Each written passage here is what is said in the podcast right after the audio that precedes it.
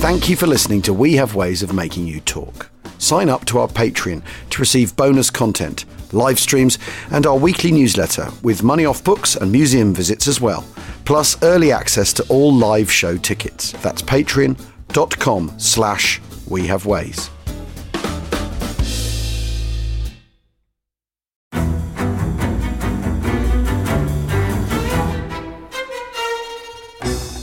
I'm Anthony Scaramucci, former White House Director of Communications and Wall Street financier. And I'm Katty Kay, US Special Correspondent for BBC Studios. I've been covering American politics for almost three decades. Welcome to The Rest is Politics US, brought to you by Goalhanger.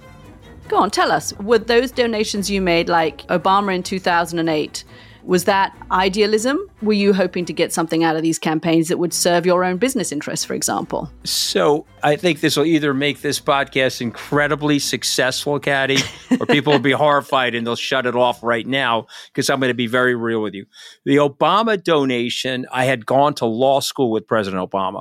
We were not classmates. I was a few years ahead of him. It was 2007. He was then Senator Obama.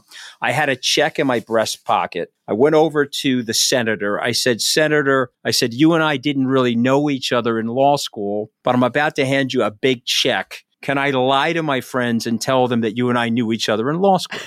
Well, Obama looks at me, had the best smile in American politics since Jack Kennedy. Forever. Yeah, he lights up. He looks at me and says, I'll tell you what, if you double the amount of the check, we'll take it back to Hawaii. Okay.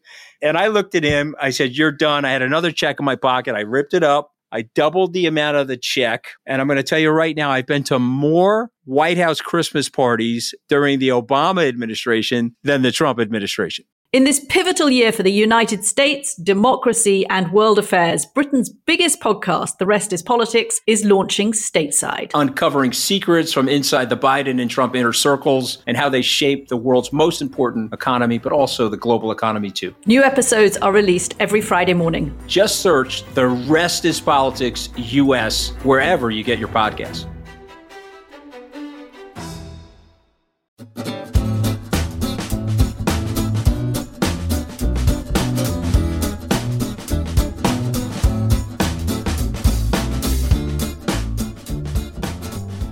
Hello, it's James Holland here on We Have Ways of Making You Talk. Now, this is one of our little specials we do from time to time, and what a special one it was too, because earlier today I went to see General Stuart Watson, who'd been in the 13th 18th Hussars during the Second World War, landed on Sword Beach on D Day for all the way through the Normandy campaign, then was part of 30 Corps' drive up um, towards Arnhem and Operation Market Garden, fought away all the way through those winter campaigns of 1944 and 1945 and was in northern Germany at the beginning of May when the war finally, end, finally ended. Uh, his is an amazing story and he's an absolutely delightful fellow. And I've got to say, I could have sat there and listened to him all day, but I hope you enjoy it. So, Stuart, it's um, it, it, it's thank you very much for for talking to me and. Um, before we sort of get on to the, the, the details of your wartime career, I'm, I'm, fascinated to know about where you were brought and born and brought up and, and how you came to join the Hussars. So at school, you were brought up in York and you, were, you, you went to school um, in Aysgarth to start off with. Yes. And then you moved. No, we, mo- we moved when I, when I first went to school. Right. At that time, we moved in uh, 31. So you'd have been, what, s- seven? I was about uh, eight, I think. Eight, Right, or, eight or right, nine. right. Yeah. Yeah. I was born in 22. Um, and I was there for five years, boarding. Um, do you want to know about that? Well, a little bit. Well, How well, were you in your studies? Were you, born- were you a good student? I think not bad. I was head of the school in the end. Well, yeah, that's pretty impressive. Signs of uh, early early signs of leadership Or skills. Something. something, yeah. um, it, was, it was a good school, I mean, and I enjoyed it. And then um, I went to Winchester, partly because, of course, in those days people went a long way to school. Yeah. Nowadays you just go around the corner. Right. Um, but I went there and largely because the headmaster of the prep school was a Wycomist. Right. So he had links. So he had links and encouraged people to go there. Yeah. Um, and I went there in 36 and stayed until 41. um, um, And how was the? And and were you a sportsman as well? Not exceptionally. I mean, I played squash and tennis, and we played all the usual games. Yeah. And then um, in 41, of course, we were called up. Um, and I was called up more or less on my 19th birthday. Were you? Can you? Was that a telegram? Or, I mean, how did that come? Or was that just a letter from the War Well, Office? well, they just said, you know, you're, you're the next lot to be called up. Yeah, right. I'm presuming you knew it was coming. Oh, yes. And I went to Catrick. For, But I mean, how did you feel about that? I mean, did, were you sort of up for it, or were you, was there a sort of sense of? I mean, I imagine if it had been me, I'd have sort of. I'd like to think I'd have accepted it, but I would have sort of. It would have felt like a bit of a sort of dead weight over of dread. no, I don't think it did because everybody was in there. Right. And we were all in it together, as some people have said.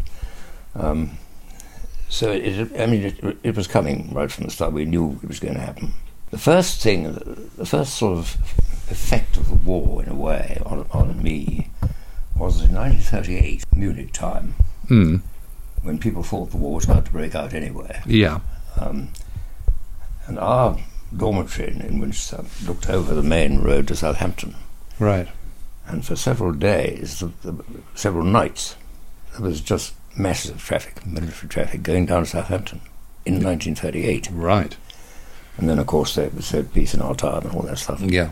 Um, So there was a real sense that the nation was gearing up for yes. war. Oh, yes. Yes. Um, and then they built an air raid shelter in the, at the house um, in Winchester. I think all the houses had air raid shelters. And when I Right. say air raid shelters, I mean proper Yeah. things. And we slept Sort of in- concrete bunkers underneath the Yes, uh, and we slept there quite a lot. Not every night, but in 1940 we used to sleep there pretty well every Yeah, I night. bet. Well, you must have heard the bombing of Southampton and Portsmouth and so on. I suppose so. What am- the mainly was the effect was the hearing the aeroplanes flying, uh, the German aeroplanes flying over, going up to the Midlands and that kind of thing, Right. going up to Coventry and you know, all these places. So you're lying in your bed and you can hear them thundering over, can you? you couldn't hear them in the air raid shelter. Right. It was a good, I mean, you, you knew there was German air traffic. Yeah. Um, and in 19, late 1940 it was quite constant. I mean, did you did- was there a sense of anger or excitement or or Well, of course, the first first dramatic thing that happened was Dunkirk, which was a bit depressing. Mm. Um, And again, if you're in Winchester, you'd have been you'd have presumably seen trains yes, well, of we saw people coming back. a bit, yeah, Though they mostly, of course, came by train, actually, Mm. um, except the local ones. But that was the first sort of drama, in a way. And are you all reading the news? Do you have that sort of facility Oh, yes, at Winchester? Yes, well, certainly reading the paper. I suppose we had a radio. We must have, I think. um, no television, of course. So was your last your last term wasn't the summer term of 1940? It was was 41. No, I, ca- I left in summer term forty-one. Right. Helped with the home guard a bit. Did you? Was that a school one? wasn't. Or back at home. No, that was at home. It was a local home guard um, unit, which was run by the the Overton Bold, really. I mean, the commanding officer was about 65, I think. um, and it, was, it was quite interesting, really, because he, he'd been a, a regular soldier. And he had one or two sort of things which he bothered about. I mean, he set up his headquarters quite near where we were living. Mm. And I remember vividly that he was always worrying about headed postcards. anyway, we got some headed postcards in the end. But uh, people were quite enthusiastic about it. We got involved at the beginning, my brother and I, in receiving evacuees. Right. And our evacu- evacuees came from Hull, Right. um, which was about 40 miles away. They mostly came by train. Some of them came by bus, I think. And there were two days. The first day was children over five with teachers, with one case each and a gas mask. And that was about it. And they came to the village, and the parish council were all formed up in their best kit to receive them. um, and they were, t- they were sent out to farms and things round the village Yeah. Well, there's a bit of room, presumably. where there was quite a lot of room. I don't know how many we had. I think we might have had 50, something like that, in the village. Well, come to the village. Yes. Yeah. And uh, my brother and I, I'd just passed the driving test about a fortnight before. so we drove. What were you these. driving? What were your first wheels? My father had a singer. Did he? It was quite a, the car didn't last very long. It was very good, actually, but he, he, all, he changed his car every year, pretty well, which people did rather than those days. yeah. and um, it was an open car. He always had a thing with a let down roof. Um, anyway, we drove them out to these farms and things, and of course they'd never been in the country before. They didn't know really about things like cows. Right. Uh, Yeah. and, and one of the one of the farms, which was near where we were actually living, it was through a sort of park, and they had to come that way. They had to walk that way to get to school, which they found rather worrying Mm. because they you know, didn't know about cows or anything. Right. like Yeah. that. Right. Um, they'd never they'd never eaten butter, for instance. Anyway, they they they came with teachers, the, odd- with the odd teacher, one teacher to I suppose a dozen children or something like that Yeah. and went to the village school. Um, but th- quite a lot of them went, and then the second day was mothers and smaller children up to up to the age of five. It was an amazing operation. I mean, you Yeah. think of the thousands and thousands in the country were being evacuated Yeah. in two days, Mm. Extraordinary. um, and it worked very well on the whole. Um, it certainly did in our part of it. It may have been more difficult in the cities, I think. So, what was the mood in your household? I mean, were you kind of sort of was it sort of weary resignation that you were having to help out, or was there a sort of sense of excitement about it all? No, I think people were quite interested. Right. Sort of social experiment almost. Yes, more or less. Of course, my parents had been in the First War. My father was in the army in the First War. Oh, right. Where where had he served? Well, he was a sapper. Right. And he, he Had he been on the Western Front or elsewhere? no, he didn't. He only went to front. He ran, he was rarely in the, in the transport side. He ran the railways. I mean, Right. he was a- he ran. Of the course, he was a railwayman, He right. ran the railway anyway, and that went on for about a couple of months, I suppose. And then I Mm. was then I was called up in October. Yeah. And I went to Catrick, And it's call up time. and it's call up time. So I was called up then, and I went. We went. We went to a training regiment in Catrick. And it was always going to be army, was it? There was no you didn't there was no thoughts of joining the RAF or navy or No, anything. it didn't. Well, it didn't, didn't occur really. I mean, they said, you know, come here, and I went there. So Right. we went to, Okay. to, to the army.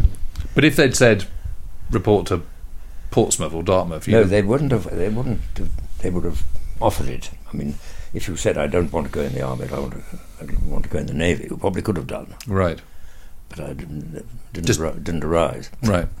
So we were in Catrick for only about three weeks. It was incredibly cold, Yeah, it's a bleak old place somewhere, isn't it? but it was very, it was even colder than that. I Yeah. mean, What is amazing about the wartime years that which worked massively against the fighting armies was that it was just miserable winter after miserable winter. yes, it was. I mean they were brutal those winters of the Before the Second war. World War. That that one um, was p- forty-one was particularly cold. I mean, we went we went up in October, and it, it was well, it didn't it snowed. It did actually snow, Did it really? Yeah. not much. Yeah. It did. And then they said, well, you know, we don't need so many training regiments, and they folded it up the Ar- the Armoured Corps regiment in Catrick. And we moved to Tidmouth. So already you knew you were going to do armour, did you? Yes, it was an Armoured Corps training regiment. Right, and, uh, but you had no say in this. It's just it just happened, or did you have a choice?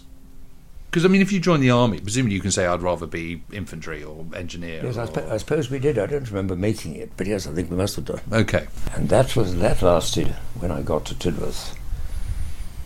Um, that that was November, um, and I was eventually I did a um, uh, what is, wasn't called an RCB in those days, but Yeah. it was a sim- similar thing. Um, so this is the commission board. yes, um, I went to um, Octu. It- it- Sandhurst of that, in those days was mainly infantry, Yeah, infantry cadets. because there were octus all over the place. Weren't they? Well, not Oh, all yeah. over the place, but they were. well, there were lots. yeah, The Armoured Corps had three right. one at Sandhurst, one at Blackdown, and one somewhere else. I can't Presumably, remember. one da- w- was the one down south in sort of Bovington way, in Dorset. No, the, the most southerly one was Blackdown, Camberley. We, we then went to a pre, so called pre octu, Right. which is simply filling in time Right. in the vacancies in the octu. And all we did, we did was sort of drill and weapon training. That's all. Right. And that was about a month, I think. And then I went to Sandhurst. And in those days, the Sandhurst course, the Sa- Sandhurst was mainly infantry, but it had a so-called armoured wing. Yeah. And we actually had tanks and things. No, did you? Yeah. And What were they? Sort of old Valentines and Matildas and things. Yes, and Covenanters. Right. Yeah. Um, and we used to go out and do a bit of sort of troop training on, on Blackdown, um, out just outside Camberley. That was four months. And I actually went to Richmond in December Right. on commission. Right. My Sovereign's Parade was Yeah. beginning of December. Um, and that they were, they were then in Skipton Hmm. in Yorkshire. And had when at what point did you join the 30th 18th Hussars? December the 4th that year. Right, but did you? But had you already? So you finished Sandhurst. You're you're commissioned Well, I- second lieutenant.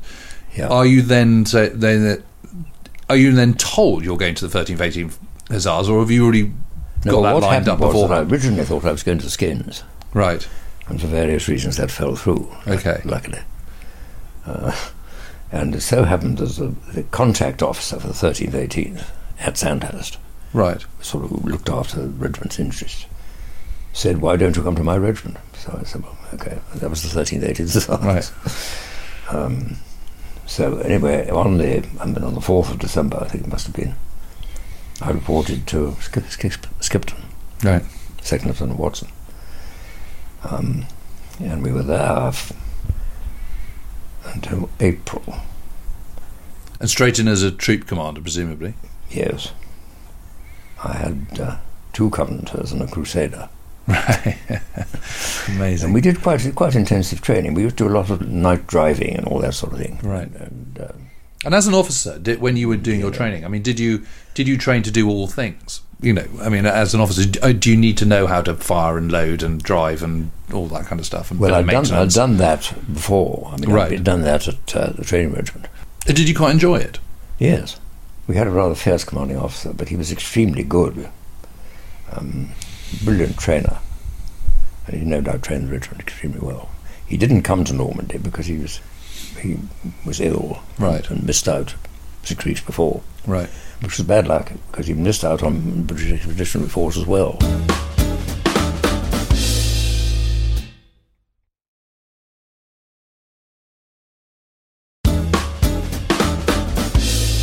Because the thirteenth, eighteenth, they had been had they been in France? In BEF, yes. They had been in the BF. Yeah, So yeah. they then came back, With light- reconstituted, with light tanks. yeah, built built themselves up. Yeah. So before you went before they went to Normandy, the thirteenth, eighteenth hadn't been in action since nineteen forty. No, that's right. Um, when we joined nine, we were in Ninth Armoured Division when I joined the regiment, which was an ordinary armoured division, two brigades. And then when we when we got to Skipton, we was we were still in Ninth Armoured.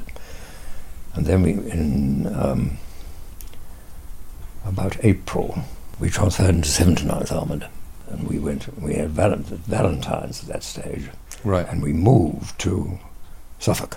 Right. How did what did you make of the Valentine? Well, it served its purpose, but it, I mean, it was, a, you know, it was terribly slow and rather thin and, and a hopeless gun.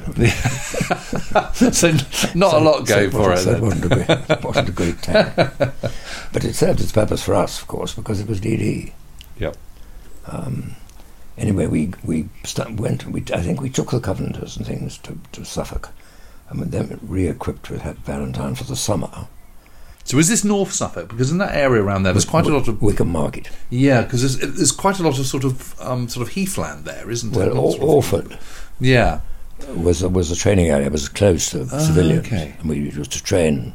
and coastal.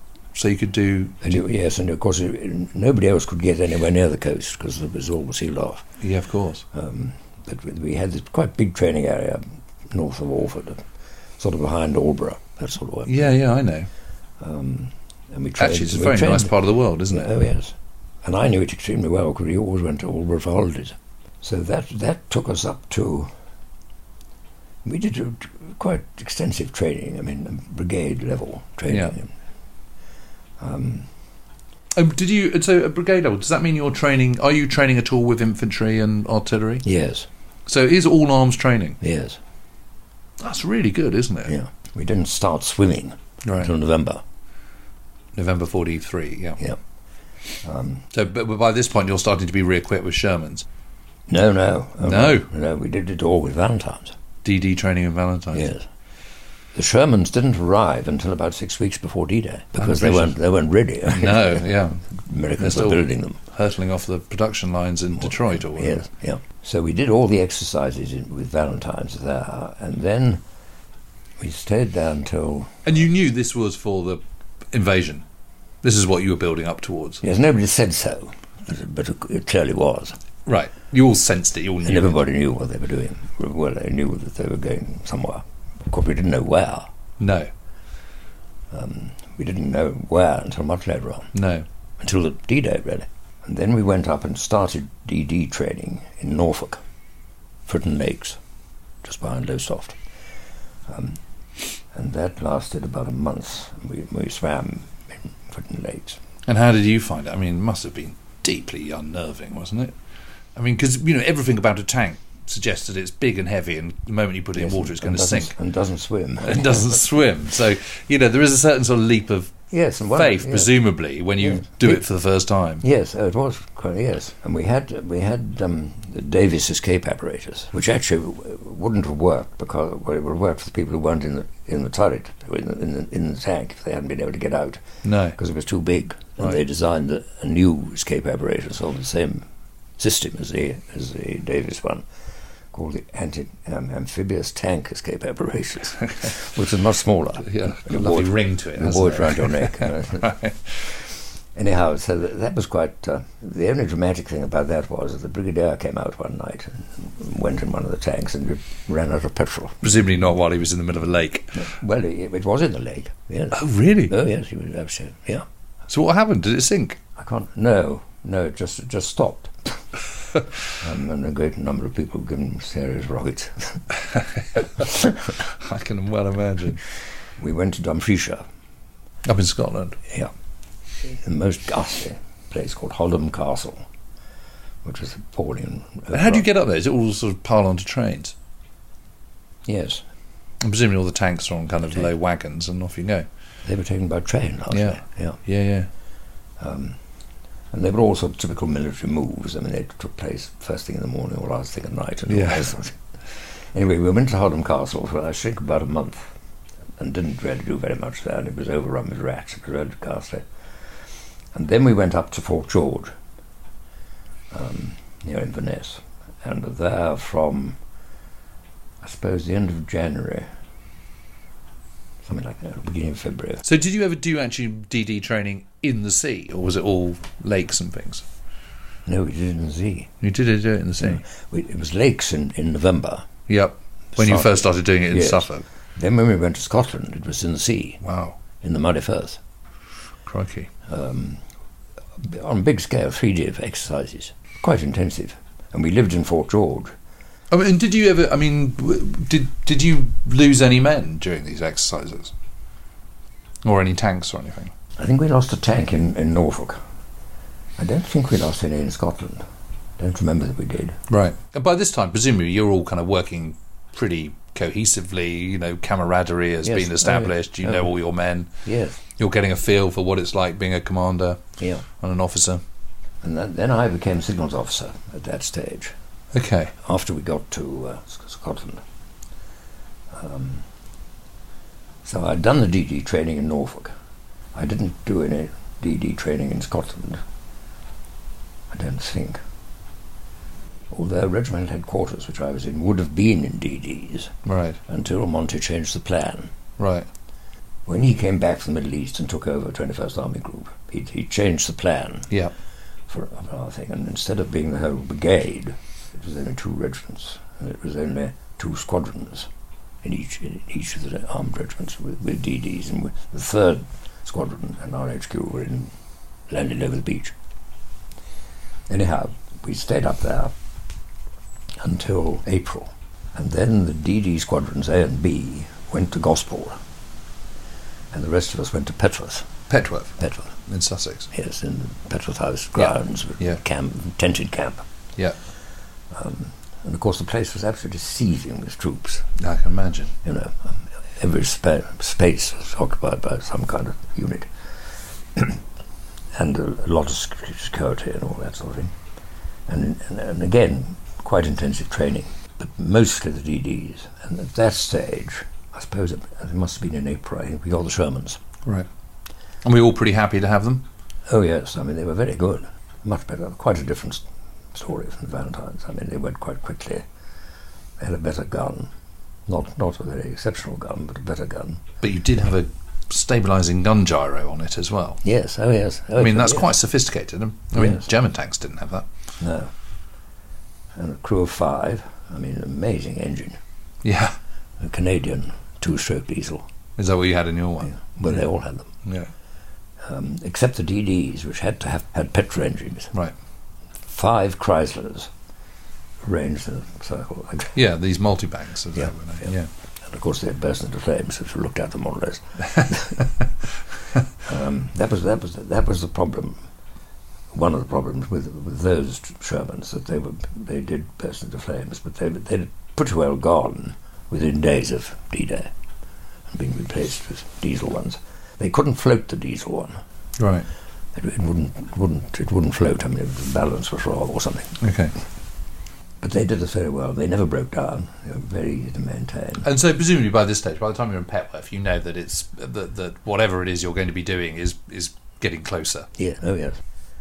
And, and then um, very few people were allowed to know anything.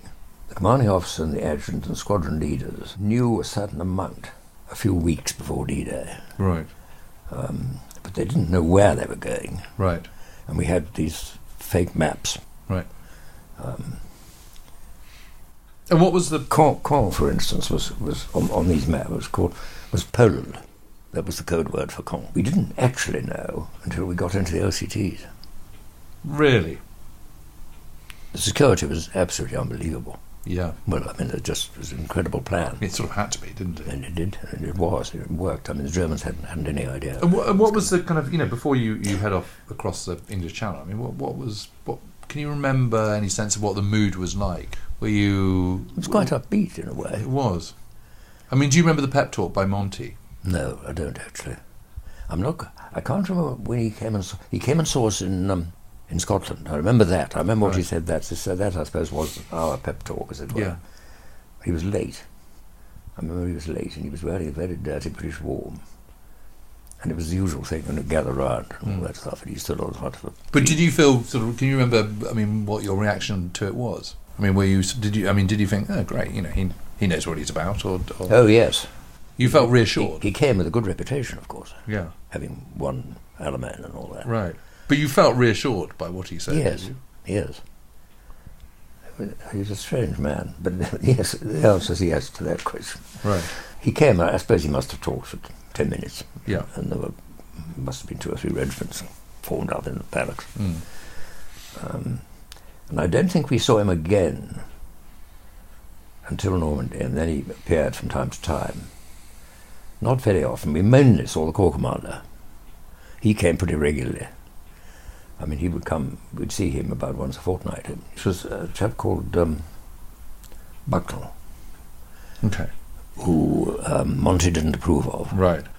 And as soon as Horrocks was fit, because Horrocks had been wounded, and Then he was- then Monty Horrocks was said, brought well, back." I want Horrocks. I think he came back in about August. and he came back and it was, had 48 hours every month in Monty's headquarters to recover from because he'd been wounded quite badly. He was an inspiring figure, Who Horrocks or Bucknell? no, Horrocks. Yeah. I mean, some people couldn't do with him; they thought he was bogus, and that's slightly reflected in uh, in that recent recent book, uh, and uh, Beaver, was it? Yeah. Was- And, and he was Anthony is a bit. It has to be said. Anthony is a little bit down on Monty and Yes, he his certainly was. commanders. I know, it's mean of us to tantalisingly leave you there on the eve of D Day, but uh, please do join us again next week because next Thursday we'll be bringing out the second part of my interview with Stuart Watson and he will be landing on D Day on Sword Beach, I can promise you. So join us then. Cheerio for now.